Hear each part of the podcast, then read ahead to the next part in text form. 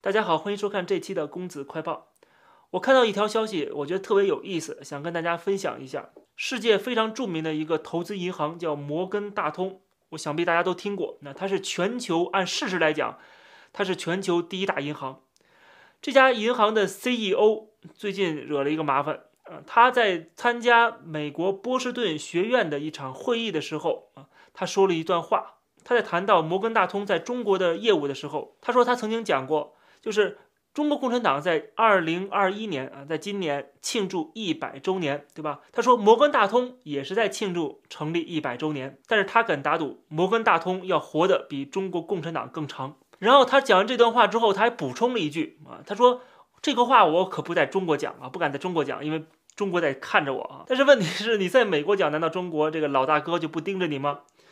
所以这个事情现在目前已经上了路透社呀、彭博社的这个媒体了，很快就会传到中国这边。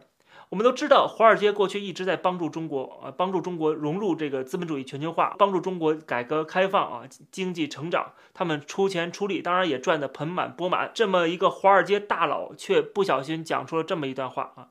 其实我认为，他这是虽然一句玩笑，但是也是他的心里话，他真的是这么想的啊。那么其实也可以看得出，就是。共产党的种种行为，这华尔街都看在眼里。但是他们是利益驱使的动物啊，他们冲钱去的，哪儿有机会，哪儿有市场，哪儿能赚钱，他们就去哪儿。所谓的价值观呢、人权呢、国际关系这些东西，只要不影响他们做生意，都可以忽略的。但是问题是，现在形势有所变化。我之前讲过了，就是在中国做生意越来越难，同时中国开始闭关锁国啊，对这个西方的资本也越来越敌视。这种情况下，华尔街当然感受到了。当他们感受到的时候啊，其中也包括在美国上市这些企业啊，也是这些华尔街的投行，他们帮忙上市的嘛。但是这些中资企业可能也纷纷的要退市了啊。所以可以看得出，就是华尔街也发现，在中国这边已经越来越难赚钱了。那么，关于中国的这些投资基金呢，什么也是在亏钱的啊，就是没有过去那改革开放过程中啊那么好赚钱了。他们过去长期打通了中国政商界的关系，现在也一个一个的开始被习近平收拾了啊，他们的关系也慢慢的断掉了。中国的本身的，我按照这个共产党的话说，就是资产阶级的买办势力现在被收拾啊，而这些买办势力。是帮助这些华尔街进入中国的这个可以说代理人，放在过去这都是买办，都是汉奸，现在开始一个个的诚惶诚恐了。所以整个形势的变化让华尔街意识到了，可能中国共产党继续走向这个闭关锁国，走向回头路啊。那么早晚有一天他会玩完。那么其实呢，啊，那如果我们站在一个更加客观角度来看的话，那么他继续的改革开放，他也要玩完。其实最后都是死路一条，只不过是他是不是要挣扎一下现在就是开始挣扎啊。那么华尔街意识到了，所以说他无意中啊，这个投行大佬，全球第一大投资银行的 CEO，也是个亿万富豪，他不小心啊，用一句玩笑话把他的心里话讲出来了，同时也代表了整个华尔街的一个看法，就是。我们过去跟中国做生意的时候，还没有你中国共产党呢，对吧？这个摩根大通在中国做生意的时候，一九二一年啊，从一九二一年开始就有业务了。那个时候城头变换大王旗，今天这个政权，明天那个政权，今天这个党，明天那个党，他们不建议这是什么政权，这是什么党，或者这是什么种族，他们就是有机会就要去去赚钱。当然，他赚钱同时也为当地带来一些收益啊，带来一些西方的文明，带来西方的技术。人才等等等等，所以从摩根大通的角度来讲啊，我什么党没见过，我什么国家没去过，对吧？在他们眼里，就是资本的流动是永恒的，但是某一个政治的势力，它是总是有寿命的。所以说，摩根大通觉得说，共产党来了，我继续做生意。现在你开始闭关锁国，对吧？你早晚要玩完那天，玩完之后，我可以继续在中国做生意啊，并不影响。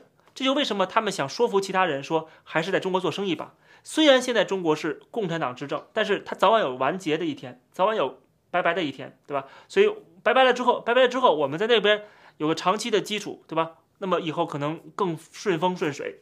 所以他是这么想的，就是我是逐利的，跟你什么政权、什么党没有什么直接的关系啊，并不是因为你是什么党我就多么喜爱你，你是什么党我就多么讨厌你。在资本市场面前，没有这么多的。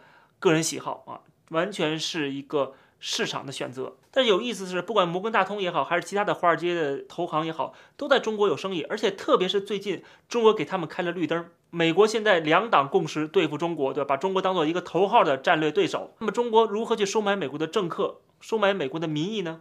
他收买不了。实际上啊，政客是靠选票的，那么选票代表民意，民意美国三亿多人，中国。何德何能啊！再有钱你也收买不了整个美国人口啊，这个成本太高了，他只能收买个别人士，但是个别人士现在也越来越难以收买啊，因为他们也要考虑到我以后不可能在中国定居，我还是在美国定居，我还是美国人，对吧？我不能变成臭名昭著的，被看作是中共的同路人啊，这个是跟当年被看作是纳粹德国的同路人是一样的啊，这个是很多人接受不了的，宁愿损失点。金钱啊，我也不想把我的名誉都损失掉，所以这个时候唯一能够拉拢的就是华尔街了，因为华尔街只认钱嘛。那么我就开放一些啊，这个金融市场给华尔街的一些固定的啊、特殊的一些团体跟组织，给他们开绿灯之后，他们就可以在美国的国会啊，在美国的政坛啊去游说了。所以说最近是开了绿灯，给了这些美国投行的一些机会啊。这个不代表中国就真的说继续的改革开放啊，继续的融入全球化啊，这是两回事儿啊，这是一个政治的操作。但是现在这位大佬 说出了这样的一个话啊，虽然是玩笑话，但是我想肯定让中国政府非常的难堪，等于是热脸贴了冷屁股啊！我想方设法的给了你好处啊，让你替我说几句话，然后你还咒我早点死，我都替某些人感到非常的尴尬。不过中国共产党也从来不相信外国的资本啊，从来不信任他们。让他们进来只是利用他们啊！如果他们没有利用价值了，一脚都会把他们踢开的啊！这个毫无疑问的事情。那么我也挺想知道的，这位呃 Jamie Diamond 啊，他到了中国之后啊，见到中共的官员，怎么把之前说这个话给圆过去啊？当然他肯定说啊，那只是玩笑话。但是虽然你嘴里是个玩笑话，对于共产党来讲，这是信任问题，对吧？这是你内心有没有这个想跟我们友好，想跟我们长期合作，对吧？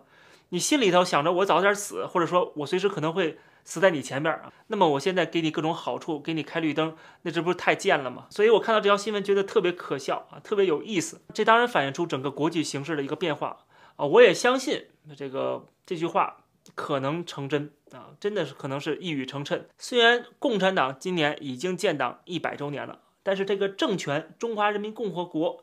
现在没有到一百年，恐怕它也不会有一百年的寿命。相信摩根大通的寿命 应该能够超过它。这期的节目就跟大家先聊到这儿，感谢大家收看，欢迎点击订阅这个频道，我们下期节目再见。